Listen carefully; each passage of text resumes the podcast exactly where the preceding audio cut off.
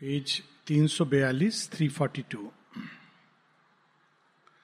सावित्री, विचारों के समुद्र को तैरते हुए पार कर रही हैं।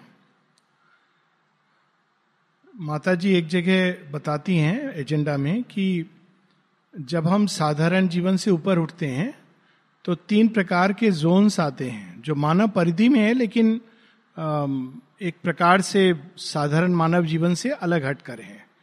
ये तीन जोन्स हैं। पहले जो संवेदना और स्फूर्णाओं का जोन है सेंसेशंस का जोन जहाँ पे पेंटिंग और आर्ट और स्कल्पचर इसका जन्म होता है।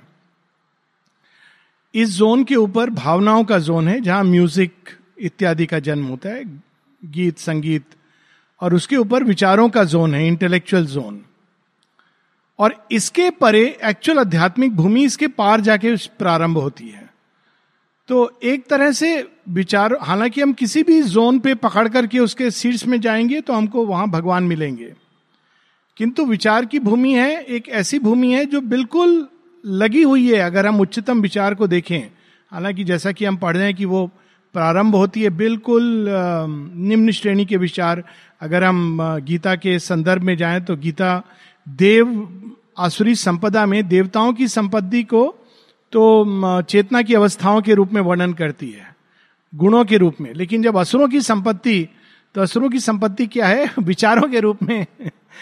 मैंने आज इसको, शत्रु को हरा दिया। कल मैं अपने उस शत्रु को भी हरा दूँगा। मैं आज इतना लाभ हुआ है। कल मुझे और लाभ होगा। ये संसार केवल कामनाओं के लिए बना है। It has been born by desire और डिजायर्स की पूर्ति के लिए बना है। वो असुरिक संपदा अगर हम देखें तो इट इज़ प्राइमरीली एक प्रकार से विचारों का एक ऐसा जगत जो बहुत ही निम्न कोटि के आत्म स्वकेंद्रित विचार आत्म केंद्रित नहीं, स्वकेंद्रित विचार। किंतु वहाँ से उठते उठते वे विचार जो स्पष्ट रूप से केवल सेंसेशन से जन्म लेते हैं। आह, आज कितनी गर्मी है। ओह, आज बहुत ठंड है। आज बारिश हो रही है। ये सेंसेशन से। भोजन बहुत अच्छा है। भोजन बहुत खराब है। ये केवल सेंसेशन से और कुछ हद तक प्राण तत्व मिला हुआ। फिर ऐसे विचार जो कामनाओं से को रूप देते हैं। ओह, मुझे ये चाहिए, ये कितना सुंदर लग रहा है, ये कितना अच्छा लग रहा है, इत्यादि इत्यादि। फिर ऐसे चलते हुए अल्टीमेटली विचारों की, का जो समुद्र है, बिल्कुल एक प्योर इंटेलेक्चुअल थॉट वहाँ ले जा सकता है, जहाँ जो भूमि इनफैक्ट विचारों के परे आइडियाज़ की भूमि है। वहाँ विचार आइडियाज़ के रूप में है और उनको हम, जो आइडियाज़ की भूमि में रहते हैं, वो एक ही आइडिया को एकदम अलग विचारों से प्रकट कर सकते हैं। It is it is capacity कि एक ही idea whether it be thought of the idea of love idea of justice idea of power idea of wisdom उसको आप अलग अलग बिल्कुल थॉट फॉर्म्स में, क्योंकि वास्तव में विचार केवल रूप दे रहे हैं, उनके पीछे आइडिया है। और इस आइडिया की भूमि के अगर हम पार चले जाएँ तो वो प्रकाश की भूमि है। माँ बताती है, वो अलग अलग प्रकार के प्रकाश हैं जो तांत्रिक और अन्य योगी उनको देखते हैं। और इस प्रकाश की भूमि के परे there is nothing but the pure spiritual consciousness तो यहाँ पर अभी सावित्री विचार की भूमि से उठकर, ये भूमि एक प्रकार से हम लोगों के लिए आसान होनी चाहिए, लेकिन ये एक हमारी त्रासदी है। कि हम लोगों को स्कूल में पेंटिंग आर्ट म्यूज़िक ये सब सिखाया जाता है गा, गान इत्यादि। कम से कम आजकल पहले नहीं सिखाया जाता था पर थॉट्स के बारे में नहीं शिक्षा दी जाती है। How to control thoughts how to master thoughts बल्कि हम वो हैं जो हम सोच रहे हैं ऐसा हम ग्रो अप करते हैं ऐसा इस तरह से जीते हुए। तो हम कुछ भी विचार आता है और हमें लगता है कि ये मैं हूँ ये मेरा विचार है। परंतु थॉट की मास्टरी वहाँ से शुरू होती है जब हम स्वयं को विचारों से अलग करना सीखें। कौन से विचारों को स्वीकार करना है, किसको अस्वीकार करना है तभी हम वास्तव में मास्टरी की ओर बढ़ते हैं। नहीं तो जिस, जो विचार आया उसमें अगर हम बह जाएँगे तो मास्टरी की जगह हम दासत्व की ओर जाएँगे। तो यहाँ हम लोग वहाँ रुके थे बड़े सुंदर ढंग से कि मनुष्य एक लंबे समय तक प्रकृति का दास रहता है। फिर एक समय आता है when he becomes either her freed man or God slave या तो प्रकृति उसको आगे कह देती है, अब तुम मेरे दास नहीं हो, मेरी ट्रेनिंग खत्म हो गई सर्टिफिकेट मिल गया ग्रेजुएशन कंप्लीटेड अब तुम आगे। तो आगे he can become God slave ये उसके पास संभावना है कि वो भगवान का स्लेव बनकर इसी मन को, इसी विचारों को, वो एक इंस्ट्रूमेंट बना ले भगवान का। Man is a dynamo for God's work ये हम लोगों ने पढ़ा था फॉर नेचर्स वर्क तो यदि हम चाहें तो स्वयं को इन विचारों की भूमि को इंस्ट्रूमेंट बना सकते हैं। लेकिन इसके लिए हम लोगों को पहले और आगे बढ़ना होगा और वहाँ से हम लोग प्रारंभ करेंगे। आगे की यात्रा। Page five, four, two. Last की तीन line. This is the appearance in our mortal front our greater truth of being lies behind our consciousness is cosmic and immense इसका एक छोटा उदाहरण जो हम दैनिक जीवन में एक्सपीरियंस करते हैं, लेकिन ध्यान नहीं देते अगर हम ये सब अनेकों प्रकार की चीज़ें हम लोग देखते हैं, सुनते हैं, अनुभव करते हैं। लेकिन अगर हम एक क्षण को स्टेप बैक करें और ये कहें कि कौन देख रहा है, कौन सुन रहा है, कौन अनुभव कर रहा है जब हम विचारों को देखते हैं तो हम कहते हैं, कौन देख रहा है विचारों को? होते हैं ना, हम ड्रीम करते हैं और सुबह बताते हैं, मैंने ये स्वप्न देखा। तो कौन था जो नींद में जाग रहा था, जिसने स्वप्न को देखा? तो यदि हम इस ट्रेल को पकड़े तो हम शुद्ध चेतना की ओर जा सकते हैं। We can touch the bedrock यानी कॉन्शियसनेस है, वो दृष्टा है। शेयरविंद एक कदम आगे जाके बोलते हैं, वो केवल अवेयरनेस नहीं, वो शक्ति भी है। पर पहले अवेयर वहाँ पहला स्टेप बताती है थॉट मास्टरी का टू बिकम अवेयर कि हमारे कैसे थॉट्स उठ रहे हैं। और वो बताती हैं क्लासरूम में, कहती हैं, यदि मैं सबसे पूछूँ कि व्हाट आर यू थिंकिंग तो अधिकांश तुम लोग कहोगे कि I don't know I am thinking nothing ये अनकॉन्शियसनेस है। वास्तव में हमें पता ही नहीं कि हम क्या सोच रहे हैं। ये थॉट्स की तरंगे आ रही हैं, जा रही हैं। कोई थॉट बहुत इंटेंसिटी से टच करता है तो हम उसको। सो माँ कहती है first step is to learn to observe the thoughts क्या क्या विचार हमारे अंदर उठ रहे हैं कहाँ से आ रहे हैं इत्यादि इत्यादि। तो वो जब हम पीछे इस प्रकार से जाते हैं तो हम देखते हैं कि वास्तव में आ, हमने स्वयं को विचारों में सीमित किया हुआ था वरना our consciousness is vast and immense छोट इसके भी दो समुद्र में अगर हम जा रहे हैं मान लीजिए तैर रहे हैं तो जो व्यक्ति जहाँ पर होता है, वो सोचता है, यही समुद्र इतना ही है। लेकिन वो उस क्षण भी समुद्र की पूरी विशालता, पूरी शक्ति उसके साथ है। पर वो नहीं जानता है इस बात को। जब हम भोजन कर रहे हैं तो हम कहते हैं, डाइनिंग रूम का भोजन। लेकिन वास्तव में वो धान कहाँ बना है? कोई कोई चीज़ उड़ीसा से आ रही है, कोई कहीं से आ रहा है। धरती माँ के गर्भ से आ रही है, सूर्य की चेतना उसमें मिली हुई है, माता जी को ऑफरिंग है, प्रसाद है, ये सब कुछ एक साथ मिला हुआ है। तो अगर हम किसी भी चीज़ के अगर बैकग्राउंड में जाएँगे तो हम देखेंगे it is cosmic and immense तब हम गीता की तरह कह सकेंगे कि ब्रह्म ब्रह्म को भोजन के रूप में ग्रहण कर रहा है। But only when we break through matters wall in that spiritual vastness can we stand where we can live the masters of our world and mind is only a means and body a tool लेकिन पहली चीज़ है इससे step back इसका माँ बड़े सुंदर ढंग से एक प्रैक्टिकल तरीका बताती हैं। माँ कहती है, तुम स्वयं को देखो। क्या कहती है, देखो?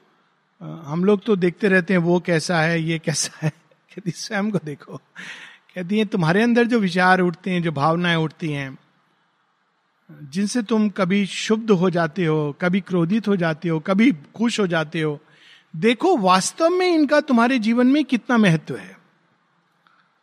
माँ कहती है अगर तुम ध्यान से देखोगे तो यू विल डिस्कवर कि अधिकांश चीज़ों का महत्व नहीं है जिसको तुम महत्व देते हो। एक अन्य जगह माँ नीड्स और डिजायर्स की बात करती हैं। कहती हैं एक बार उनका डिस्कशन हो रहा था किसी से कि वास्तव मनुष्य को क्या चाहिए? मिनिमम नीड्स तो एक व्यक्ति ने फ्रेंच व्यक्ति ने उनसे कहा आ, बाकी सबके बिना काम चल जाएगा लेकिन टूथब्रश तो चाहिए। माने का वो भारत नहीं आया था? वरना वो कहता टूथब्रश भी नहीं चाहिए. रियली नीड्स पर अगर हम पीछे जाते जाएँ of course way of saying की कितनी चीज़ें जिनमें हम बहते रहते हैं, कितनी आवश्यक है, और खासकर जब हम लक्ष्य को सामने रखें कि हमारा लक्ष्य वहाँ पहुँचना है तो हम किन किन चीज़ों में उलझे रहते हैं। तो माँ कहती, जब तक हम ब्रेक फ्री नहीं करते इस मोल्ड से मैटर के साचे ने जिसमें हम बंधे हुए हैं तब हम कैसे आध्यात्मिक चेतना की ओर बढ़ेंगे? For above the birth of body and of thought our spirit truth lives in the naked self and from that height unbound surveys the world कितनी अद्भुत बात है। Above the birth of body and of thought शरीर से बंधने का matters mould मैं तो ये हूँ, एक सीमित पर्सनैलिटी हूँ। मैं तो केवल एक विजिटिंग कार्ड हूँ, मैं तो केवल एक डिग्री हूँ, मैं तो केवल एक कुर्सी पर बैठा हुआ मनुष्य हूँ, कुर्सी से मेरी पहचान है। मैं तो यूनिफॉर्म हूँ ड्रेस हूँ ड्रेस से मेरी पहचान है, इत्यादि इत्यादि। हम लोगों ने नाना प्रकार की पहचान बनाई रखी है, जो हमारी मिथ्या पहचान है, वो हमारे मिथ्याभिमान को पोषित करती है। पर वास्तव में हमारा ट्रू सेल्फ कहा है? Above the birth of body and even of thought personality के भी परे। और उसके परे वो ऊपर से देखता है इस सारे जगत को, संसार को। और हम भी अगर यदि चाहें तो उससे एक होकर वहाँ से दृष्टि डाल सकते हैं इस संसार के ऊपर। Out of the mind she rose to escape its law अब वो मन से निकल करके ऊपर उठती हैं। इसको कई लोग शुरू में फैंसीफुली इमेजिन करते हैं कि अच्छा निकल के उठती हैं कोई शरीर के बाहर जाकर। This is one way to look at it और वो भी संभव है। किंतु it's an ascent of consciousness mind की लॉ क्या है? माइंड सब चीज़ों को डिवाइड करके सेपरेट करके देखता है। और मन की भूमि के परे एकत्व है। ये मूल रूप से अगर हम जाएँ माइंड की लॉ हमेशा, ये मैं हूँ, ये दूसरा है। वो तीसरा है, वो चौथा है, इस तरह माइंड ऑपरेट करता है। फिर कंपटीशन होता है, फिर कंपैरिजन होता है कंट्रास्ट होता है, फिर उसके फलस्वरूप भय होता है, ईर्ष्या होती है, क्रोध होता है, दम्भ होता है, अभिमान होता है। परंतु आध्यात्मिक भूमि की लॉ है वननेस एकत्व। ये अलग अलग जो दिख रहे हैं वास्तव में एक ही की संतान है। और मैं समझता हूँ यही ट्रेनिंग देने के लिए माता जी ने आश्रम में स्पेसिमेन सारे हम लोग अलग अलग जगह से अलग अलग भाषा अलग अलग पर्सनैलिटी अलग अलग नाम रूप हम लोग यहाँ पर आए हैं। क्यों? ताकि हम ये सीख सकें प्रैक्टिकली कि हम अलग अलग हैं बाहर से, लेकिन अंदर में हम वास्तव में एक ही माँ की संतान है, एक ही फैमिली है। और जब हम इसको विस्मृत कर देते हैं तो कन्फ्यूज़न होता है। जब हम इसको स्मरण रखते हैं कि वास्तव में ये एक ही परिवार है, ये प्रारंभ है it is not the end नहीं तो एक कलेक्टिव ईगो भी आ सकती है। अंत वहाँ होना चाहिए जब हम पूरी सृष्टि में केवल मनुष्य नहीं, मनुष्य, देवता, गंधर्व, असुर, राक्षस इवन जो निम्न कोटि के प्राणी वो सब केवल एक से प्रकट हुए हैं और एक में समाये हुए हैं। That should be the goal लेकिन प्रारंभ यहाँ पे एक छोटी लेबोरेटरी में स्टार्ट करते हैं ना, नहीं तो एक्सपेरिमेंट एक्सप्लोड हो जाएगा। तो out of mind, she rose to escape its law. That it might sleep in some deep shadow of self or fall silent in the silence of the unseen. Shadow of self. हम सोचते हैं कि ये original है original नहीं है original तो वो सेल्फ है उसकी तो ये शेडो है उसको रिसीव करता है उस लाइट को और उसको अंधकार के इसमें कन्वर्ट कर देता है रियल ये नहीं है। रियल चीज़ तो कोई और है। ये तो ओरिजिनल करेंसी नहीं है। ये तो केवल एक पेपर में आपने लिख दिया है, जैसे शेयर मार्केट तो उस ओरिजिनल चीज़ नहीं है। आपको अगर उसको कन्वर्ट करना है तो you have to redeem it तो उसी प्रकार से mind is the shadow of the self या तो वो संभावना है, अगर वापस आके इसको इंस्ट्रूमेंट बनाना है, या हम इसको पूरी तरह क्वाइट कर सकते हैं। High she attuned high she attend and stood from nature free and saw creation life from far above upon all she laid her sovereign will to dedicate it to God's timeless काम तो जो इस आध्यात्मिक चेतना को achieve करते हैं, वो कैसे उनका जीवन होता है? क्या वो लोगों से मिलते नहीं है, कट जाते नहीं? वो जो कुछ देखते हैं उसको माता जी का काम है ये भी। माता जी को ऑफ़र करना। सब सृष्टि में जो कुछ हो रहा है, वो ये नहीं कि मैं हूँ और ये है। Everything is part of a single process ये नहीं कि जब मैं मेडिटेट करूँगा तो मैं भगवान के साथ हूँ, जब मैं किसी से बात कर रहा हूँ, भोजन खा रहा हूँ तो मैं भगवान के साथ नहीं हूँ, नहीं। वो सब चीज़ें मनुष्य, भोजन, पशु, पक्षी, सबको वो डेडिकेट करते रहते हैं टू गॉड्स काम। इस तरह से वो हर चीज़ उनके संपर्क में ऊपर उठने लगती है। On all she led her sovereign will Mata ji कितने सुंदर ढंग से एक जगह कहती हैं my child I always look upward towards beauty towards light हम लोगों को बताती हैं कि तुम्हें भी ऐसा करना चाहिए। सदैव ऊपर देखो लाइट की तरफ़, प्रकाश की ओर, सौंदर्य की ओर। Only sometimes small thoughts arose and fell like quiet waves upon a silent sea or ripples passing over a lonely pool when a stray stone disturbs its dreaming rest अद्भुत लाइन है तो ये इन स्टेजेस से जाना पड़ता है। Next canto में आएगा, फिर स्पीच वापस कैसे आती है? लेकिन अभी पहले ये स्टेज जब सब कुछ को क्वाइट करना होता है। पहले सेंसेशंस को क्वाइट करना, इसीलिए गीता कहती है, समता का अभ्यास माँ शेरविंद भी कहते हैं। इन विचारों को शरण मत दो अपने अंदर, कि ये मुझे ये लग रहा है, गर्मी लग रही है, ठंडी लग रही है, ये अच्छा है, ये बुरा है। इन विचारों को अगर हम शरण देंगे और उनकी हैबिट में बंधेंगे तो हम आगे नहीं बढ़ पाएँगे। डिजायर्स कामनाएँ जो विचारों का रूप लेती हैं, सबको क्वाइट करना वाइटल को क्वाइट करना सेंसेशंस को क्वाइट करना ओपिनियंस को हाँ मैं जानता हूँ। मेरी ओपिनियन है, दूसरे की कोई और ओपिनियन हो सकती है। अलग अलग दृष्टिकोण है। इन सबको क्वाइट करना। हम लोग नॉर्मली डिवाइड करते हैं। ये अच्छे विचार हैं बुरे विचार हैं। अक्सर लोग पूछते हैं ये प्रश्न पॉजिटिव में कैसे सोचो? ये कॉन्स्टेंट प्रॉब्लम है। माता जी इसका बड़ा इंटरेस्टिंग उत्तर देती हैं। कहती हैं, हम लोग कोशिश करते हैं कि चादर को थोड़ा थोड़ा करके साफ़ करें। माँ कहती है, इससे नहीं होगा। तुमको चादर बदलनी है। Very beautiful change of consciousness. कहती, पूरी चादर बदलनी होगी। चादर बदलोगे तो पॉजिटिव और नेगेटिव दोनों ही चले जाएँगे। Negative will change, reveal its truth and positive जो उसका रियलिटी है, जहाँ से वो ह्यूमन पॉजिटिव बना है। ह्यूमन पॉजिटिव और रियल ट्रूथ में अंतर होता है। जैसे हम कहते हैं, मानवीय प्रेम पॉजिटिव है, लेकिन वो ओरिजिनल चीज़ नहीं है।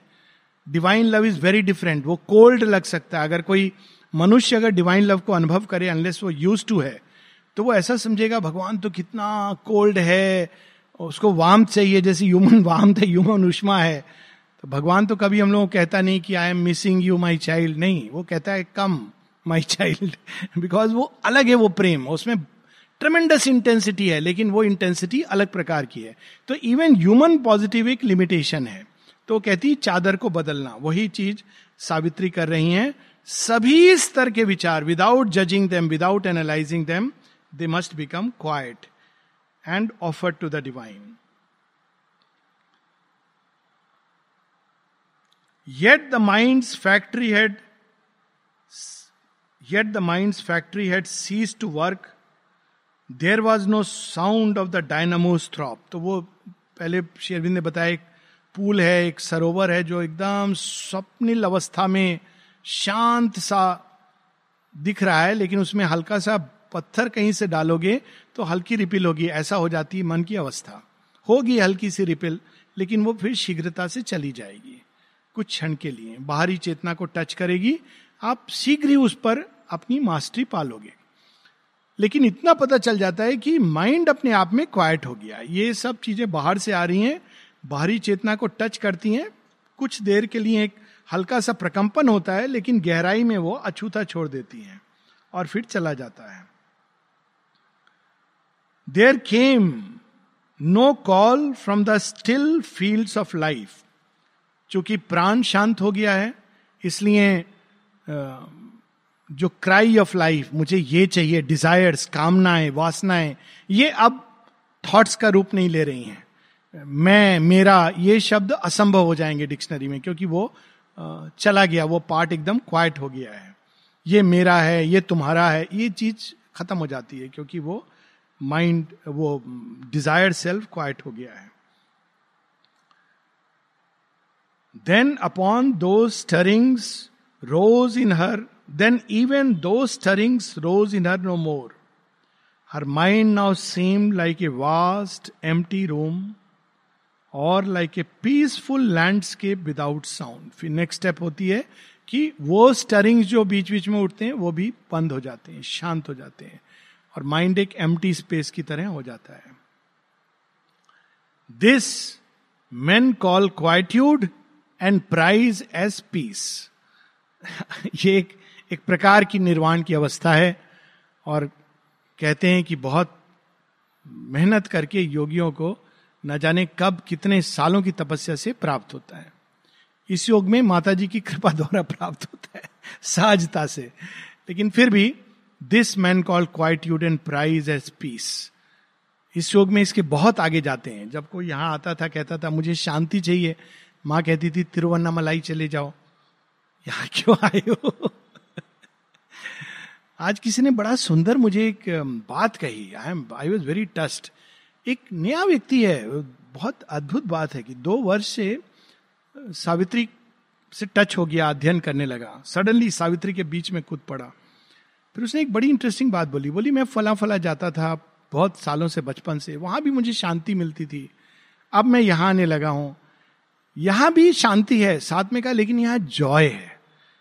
आई रियली कंग्रेचुलेटेड कि कोई व्यक्ति इतनी सूक्ष्मता से because it's the creative consciousness of the divine mother ananda is the sign of the mother's presence peace is the sign of the divine static presence सो वो आनंद का यहाँ एक जॉय है। शांति तो है, साथ में एक जॉय है।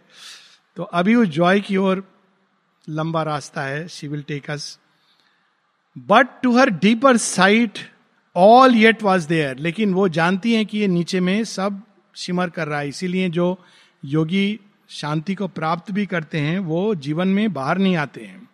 वो कटे रहते हैं। ट्रांस, वो एक बड़ा सुंदर वर्णन है, yogi on the world pool चित्त वृत्ति निरोध। नीचे सब प्रेशर कुकर के अंदर है, लेकिन ऊपर सब शांत है। ये नहीं होता है, यहाँ पर चलता नहीं है बहुत दिनों तक। आप उस शांति को लेके आएँगे तो प्रेशर कुकर फिर एक दिन खुलेगा। क्योंकि इम्परफेक्शन तो वो हर लेवल पर वो प्रकाश को उतरना है। Ever waging like a chaos under a lid जैसे पानी अंदर उबल रहा है, बाहर सब शांत लग रहा है, लेकिन अंदर में उबल रहा है। यहाँ बहुत जल्दी व्यक्ति कॉन्शियस हो जाते हैं, अंदर में जो उबल रहा है उसको, क्योंकि माता जी की शक्ति कार्य करती है। बाहर में बहुत लोग नहीं जानते हैं कि हमारे अंदर क्या हो रहा है। और वो बीच बीच में प्रेशर कुकर से सेफ्टी वाल्व के रूप में बाहर स्टीम आती है। तो लोग कहते देखो, उसको गुस्सा आ रहा है। अब क्या करेगा? वो, बेचारे की सिटी काम नहीं कर रही है। इट इज़ सबकॉन्शियस में जो छिपा हुआ है, वो बाहर निकलने लगता है। Feelings and thoughts cried out for word and act but found no response in the silenced brain वे सारी इंपल्सेस सारे पैशंस वो कहीं सबकॉन्शियंट में दबे रहते हैं। और वो चाह रहे हैं, विचारों का रूप लेना। वो प्रकट भी हो रहे हैं, बाहर आ रहे हैं, लेकिन वो विचारों का रूप नहीं ले पा रहे हैं, क्योंकि वो ब्रेन एकदम साइलेंस्ड है। पर वो बाहर आ रहे हैं, परेशान भी कर रहे हैं, लेकिन वो विचारों का रूप नहीं ले पा रहे हैं। All was suppressed but nothing get expunged Savitri देख रही हैं कि ये सब छिपा हुआ है, गया नहीं है। किसी भी क्षण ये बाहर आ सकता है। खासकर जो लोग मेंटल कंट्रोल पर रहते हैं, उनके साथ ये बहुत होता है। एक बार शेयरविंद से पूछते हैं आई थिंक निरो हाँ निरोदाई पूछते हैं। चालीस वर्ष यहाँ रहने के बाद वो चला गया। हम लोग समझते थे कि वो संत जैसा व्यक्ति है। तो शेरविंद कहते हैं भाई, तुम समझते थे संत जैसा, समझने से थोड़ी संत हो जाता है। नहीं, वो इतना शांत रहता है, रहता था। श्री अरविंद बताते हैं कि वो केवल मेंटल कंट्रोल था। साइकिक तो खुला नहीं था। वो तो बहुत आगे मेंटल कंट्रोल बाहर से control it doesn't work for long specially in this yoga ऐसे ऐसे लोग चले गए जो आँखें बंद करके रहते थे कि हम किसी को देखेंगे नहीं। देख लेंगे तो पता नहीं क्या हो जाएगा। और लोग उनके साथ खिलवाड़ करते थे। वो अपना नाम भी योगी और आनंद कहते थे। नाम नहीं लूँगा मैं बुज़ुर्ग लोग। तो वो जब बाहर कर, निकलते थे कमरे से आँख बंद करके जाते थे कि मैं कहीं कुछ देख लूँ मेरे अंदर पता नहीं कैसे विचार उठे। तो, तो जो आश्रम में अब बहुत वृद्ध महिलाएँ हो गई हैं। उस समय बच्चियाँ थी। तो लोग पाँव रख देती थी सामने जिससे ये टकरा के गिर जाते थे और फिर ज़ोर से हंसती थी। सब माँ की जो they are all great beings जो आए थे दिखाने की ये ऐसे थोड़ी होता है। वो सज्जन बाद में चले गए कुंड स्टे ईयर स्वामी राम, आप लोगों को शायद नहीं मालूम हो, स्वामी राम, हिमालयन मास्टर, वो यहाँ आए थे। वो थोड़े दिन रहे, फिर कहे कि मेरे से रहा नहीं गया, वहाँ एटमोस्फियर इतना इंटेंस है, इतना प्रेशर है कि आई कुंड स्टे तो उन्होंने हिमालयन केंद्र बनाई is great yogi known as great yogi कई उनके सेंटर्स हैं विदेश में। ई केम एंड बट कुंड stay is such an intense atmosphere with so much pressure तो यहाँ पर एक एक शक्ति का प्रभाव होता है जो अंदर में वो छिपा नहीं रहने देता है। At every moment might explosion come then this too passed फिर धीरे धीरे करके वो भी शांत हो जाता है। द बॉडी सीम्ड स्टोन फिर शरीर जड़वत। इसको कहते हैं सहज अवस्था जिसमें सहज मुद्राएँ। माता जी जब आई थी तो शेरविंद कहते हैं, जब वो पूछती थी, तंत्र साधना इत्यादि, कहती हैं, शेरविंद ने तो सारी साधनाएँ की थी। तो मैं तो वो तो डायरेक्ट एंट्री हुई उनकी सुपरामेंटल में, ये पथ, वो पथ तो शेयरविंद कहते हैं कि many of your gestures and postures are spontaneously those of realise तांत्रिक सिद्धास मेनी ऑफ़ योर माने कुछ नाम भी दिए अपनी मुद्राओं की। स्पॉन्टेनियस ये नहीं कि उसको पढ़ा किताब से आपने प्रैक्टिस की, ऐसे करो ऐसे करो। वो स्पॉन्टेनियस हो जाती है आपकी इवन शरीर की अवस्था। All now was a wide mighty vacancy excluded from eternity's hush. For still was her, for, but, for still was far the repose of the Absolute. And the ocean silence of infinity अभी भी अनंतता और शाश्वतता में प्रवेश नहीं हुआ है एब्सल्यूट का अभी भी स्पर्श नहीं है even now some thoughts could cross her solitude These surge not from the depths or from within, cast up from formlessness to seek a form. Spoke not the body's need, nor voiced life's call. ये विचार अब नए प्रकार के विचार सावित्री के अंदर आने प्रकट हो गए हैं वो साधारण चेतना का दायरा बॉडीज नीड्स लाइफ कॉल मुझे ये चाहिए मुझे वो चाहिए मेरे शरीर में ये कष्ट है वो पीड़ा है ये बंद हो गए अब एक सबकॉन्शियस शांत हो गया। अब ये विचार एक अलग भूमि से आ रहे हैं, जो हायर लेवल्स ऑफ़ कॉन्शियसनेस से आ रहे हैं ये विचार। उसका वर्णन बड़ा सुंदर है। These seemed not born nor made in human time मानव चेतना से नहीं आ रहे हैं वो। देवलोक से आ रहे हैं। देवताओं की चेतना से आ रहे हैं। उच्च चेतना से आ रहे हैं वो सेल करते हुए। और देखिए कैसे वो बता रहे हैं शेयरविंद। Children of cosmic nature from a far world उस जगत से आ रहे हैं जिसका मानव चेतना से कोई संपर्क नहीं है। साधारणतया, मनुष्य उनसे संबंध नहीं रखता, वो वहाँ से उतर कर मानव चेतना में आ रहे हैं। Idea shapes in complete armour of words posted like travellers in an alien space अब देखिए ideas shapes in complete armour of words वो शब्द बने बनाए उतरते हैं, वो आइडिया शब्द का रूप लेकर स्वतः आते हैं। शेरविंद से किसी ने पूछा था कि जब आप लिखते हैं, कैसे लिखते हैं? क्या पूरा ऊपर से उतर रहे हैं शब्दों के साथ। ये नहीं कि मैं ये शब्द ढूंढू, नहीं, यहाँ पर ये ज़्यादा अप्रोप्रिएट होगा। बिल्कुल ऐसे शब्द आएँगे जो आपको पता भी नहीं है कभी कभी की डिक्शनरी मीनिंग इनका क्या है, और वही शब्द आएगा पोस्टेड लाइक एलियन बाद में आप वापस लौटोगे और ढूंढोगे कि ये शब्द का अर्थ क्या है, ये कहाँ से आ गया? तो आप देखोगे कि this the most perfect word which must fit here that is how they will come और शेरविन से फिर किसी ने पूछा कि करेक्ट कैसे करते हैं? कहते correction also comes from the inspiration क्योंकि वो इंस्ट्रूमेंटल जो पर्सनैलिटी है, उसमें अगर कोई भी छोटी मोटी त्रुटि तो वो और हायर लेवल ऑफ़ इंस्पिरेशन से आप लेसर लेवल ऑफ़ इंस्पिरेशन को करेक्ट करते हो। ये पहचान होती है उसकी कि अगर आप सेम शेयरविंद के पास लोग पूछते शेयरविंद इसको जोकिंगली लिखते थे। जब कोई शेयरविंद के पास पूछता था कि अच्छा आपने ये क्या लिखा है? और उनकी राइटिंग भेज देता था। हैंड रिटन लेटर शेरविंद कहते हैं कम ऑन तुम अब चाहते हो कि मैं कष्ट करके अपनी ही राइटिंग पढ़ूं? बहुत मुश्किल है, मेरे से पढ़ा नहीं जा रहा है। मज़ाक में ऐसा लगता था कि उनको अपनी राइटिंग इतनी डिफ़िकल्ट है विच इज़ ऑल्सो ट्रू क्योंकि वो स्पीड से लिख रहे हैं, वो इंस्पिरेशन आ रही है, वो कलम, हाथ ब्रेन सब कह रहे होंगे कि, लॉर्ड प्लीज़ वो टेन थाउज़ेंड वोल्ट के परे इंफिनिटी का वो करंट आ रहा है, वो लिखते चले जा रहे हैं। इसलिए आप देखें कभी कभी शेरविंद के एक पेज में इतने सारे वर्ड्स ये it's very amazing packed infinity in few words क्योंकि they are falling like this यही इसको हमारे शास्त्रों में इसका एक उदाहरण दिया गया है कि व्यास को लिखना था। तो अब उस समय कंप्यूटर नहीं थे। मैं समझता हूँ, हो सकता है होते हो कंप्यूटर, पता नहीं। चलो कंप्यूटर थे, मान लो।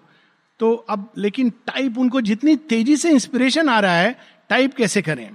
तो आजकल तो डिक्टाफोन आ गया है। क्योंकि जिस तेज़ी से इंस्पिरेशन आता है, आप स्पीच में तो कर सकते हो।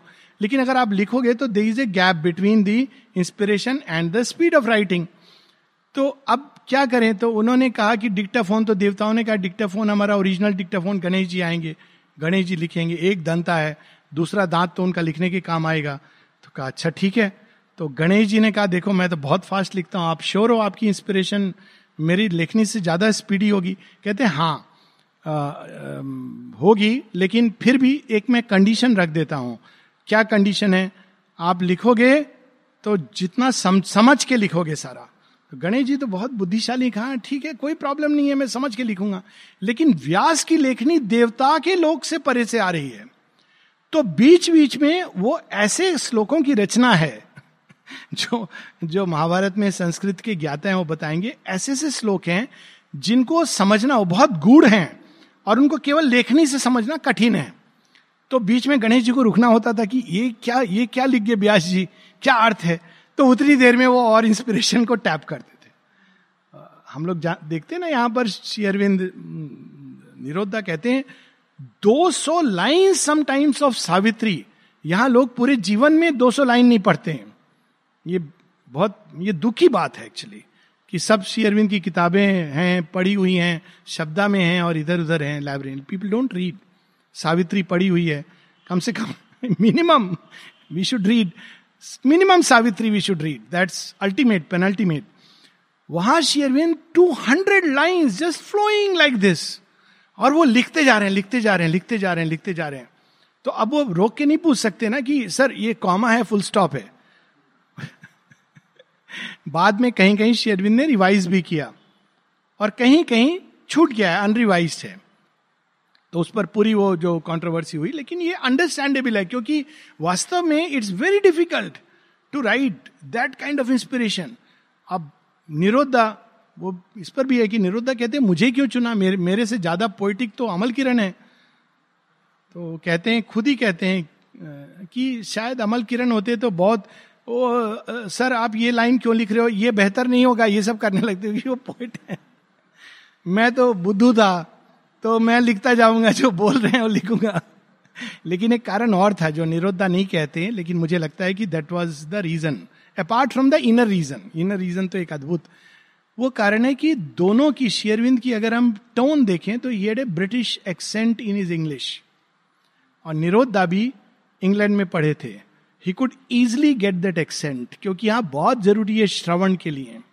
अमल किरण के लिए कठिन होता, उस एक्सेंट को पकड़ना। बिकॉज़ एक जो एक्सेंट था शेरविंद का सॉफ्ट उनकी स्पीच लोग बहुत ही सॉफ्ट बहुत ही जेंटल परफेक्ट जेंटलमैन और एक्सेंट में बताते हैं कि there was a touch of British accent not Bengali accent touch of British accent Nirodda was a perfect instrument for that क्योंकि he was he had also studied in England खैर तो अब ये विचार सावित्री के अंदर वहाँ से आ रहे हैं। Posted like travellers in an alien space out of some far expanse they seem to come as if carried on vast wings like large white sails मानो मानसरोवर से हंस उड़ करके आ रहा हो। Wide wings like vast sails या एक ऐसा शिप या बोट आ रही हो, जिसकी जो सेल है, जो पताका है, जो जो बांधते हैं शिप के ऊपर, उसको स्थिर करने के लिए वाइट सिंबल ऑफ़ पीस जो इंस्पायर्ड स्पीच होती है उसके साथ शांति और आनंद जुड़ा होता है। इसीलिए आप कभी भी इंस्पायर्ड स्पीच को पढ़ेंगे या सुनेंगे वो आपको शांति और आनंद देगी। That is difference from scholarly speech scholarly speech में लगेगा कि आपको ज्ञान आ रहा है इंफॉर्मेशन आ रहा है लेकिन ये दोनों इंग्रेडिएंट मिसिंग होंगे। मंत्र मांत्रिक स्पीच का यही एक साइन uh, होता है कि it gives a joy and peace तो white large white sails and with easy access reach the inner ear कौन सुन रहा था? इनर ईयर जो केन उपनिषद कहती ना हियरिंग बिहाइंड द हियरिंग माँ की एक बड़ी सुंदर प्रार्थना है thou who are the light of our intelligence the hearing behind our hearing the life of our life तो हियरिंग के पीछे एक इनर ईयर है, वो जब खुल जाता है तो ऐसे नहीं कि वो सुन रहे हैं और ऐसे even that experience one can have actually one can hear and write but it is an inner ear is open receiving it and one is writing as though they use in natural privilege right to the high royal entries of the soul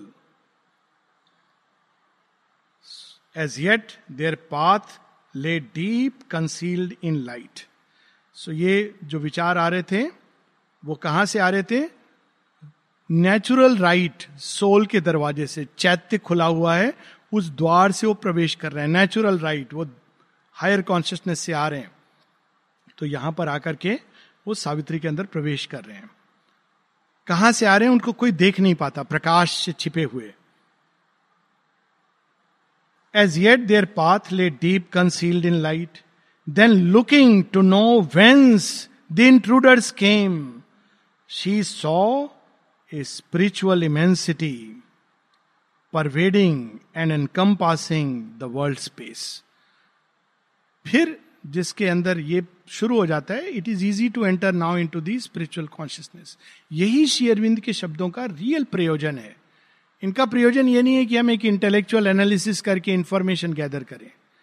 ये चाबी है जो हमारे अंदर spiritual immensity को खोल सकते हैं। कोई सा भी अगर हम एक एक आधा वाक्य ले लें जस्ट इसीलिए जो पुराना तरीका होता था, अभी भी वैलिड है to meditate upon these words Ishopanishad का एक वन फोर्थ ईशा वास्यमिदम सर्वम। It is one fourth meditating on this can open doors सब कुछ भगवान का है।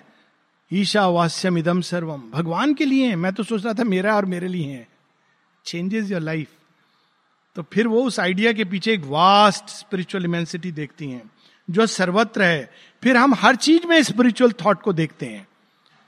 छोटी से छोटी घटना हमें एक स्पिरिचुअल अवेकनिंग का माध्यम बन जाती है। गुरु सर्वत्र हम पाते हैं। As ether our transparent tangible air and through it sailing tranquilly a thought as smoothly glides a ship nearing its port, ignorant of embargo and blockade, confident of entrance, entrance and the visa seal. It came to the silent city of the brain. सब शांत हो गया है तो अब वो देख रही हैं कि ये विचार कहाँ से आ रहे हैं इनके ओरिजिन में जा रही हैं पहले तो प्रकाश में छिपे रहते हैं तब वो देखती हैं आ उधर से आ रहे हैं स्लोली आ रहे हैं उनको पता है कि मैं एंट्री मिलेगी। क्यों? एम्बार्गो एम्बार्गो होता है बैन कर देना। तो उनको पता है कि कोई एम्बार्गो नहीं है। ओपन है ये mind and it will come and enter the city visa already मिला हुआ है, क्योंकि माइंड ना केवल शांत है, बल्कि उसके ऊपर देवत्व का स्टैम्प पड़ चुका है। तो उनको पता है, देवता तो देवता को पहचान जाएगा, वो आएँगे और उनको इजी एंट्री मिलेगी। लेकिन towards its accustomed and expectant क्वे क्वे वो जो जैसे जेटी है ना, उसको क्वे जहाँ शिप आकर के अपना कार्गो अनलोड करते हैं।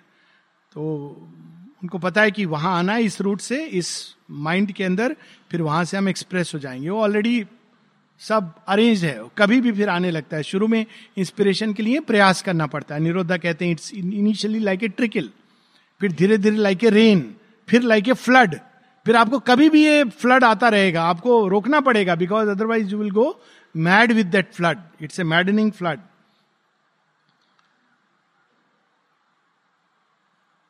लेकिन अब वो क्या करती हैं Savitri? But met a barring will a blow of force and sank vanishing in the immensity क्योंकि अब वो इसके पार जाना चाहती हैं। तो वो उसको रोकती हैं, नहीं। Completely toward the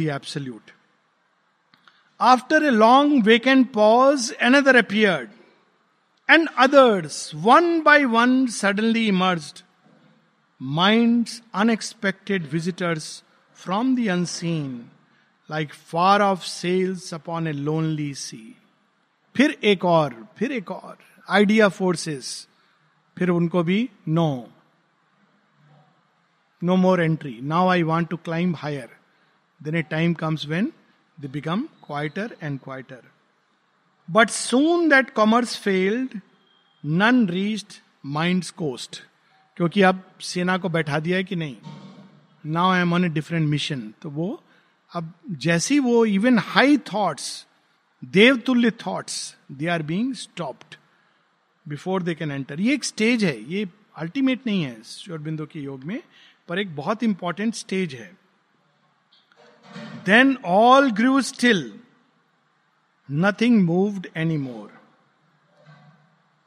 immobile self rapt timeless solitary silent spirit pervaded silent space जब उन उच्चतम आइडिया फोर्सेस को हाईएस्ट आइडिया फोर्सेस को भी क्वाइट कर दिया जाता है। Then one discovered the spiritual immensity जहाँ से वो निकल रही थी। सो इन चार लाइन, तीन लाइन के साथ हम लोग रुकेंगे। Then all grew still nothing moved any more immobile self rapt timeless solitary is silent spirit pervaded silent space.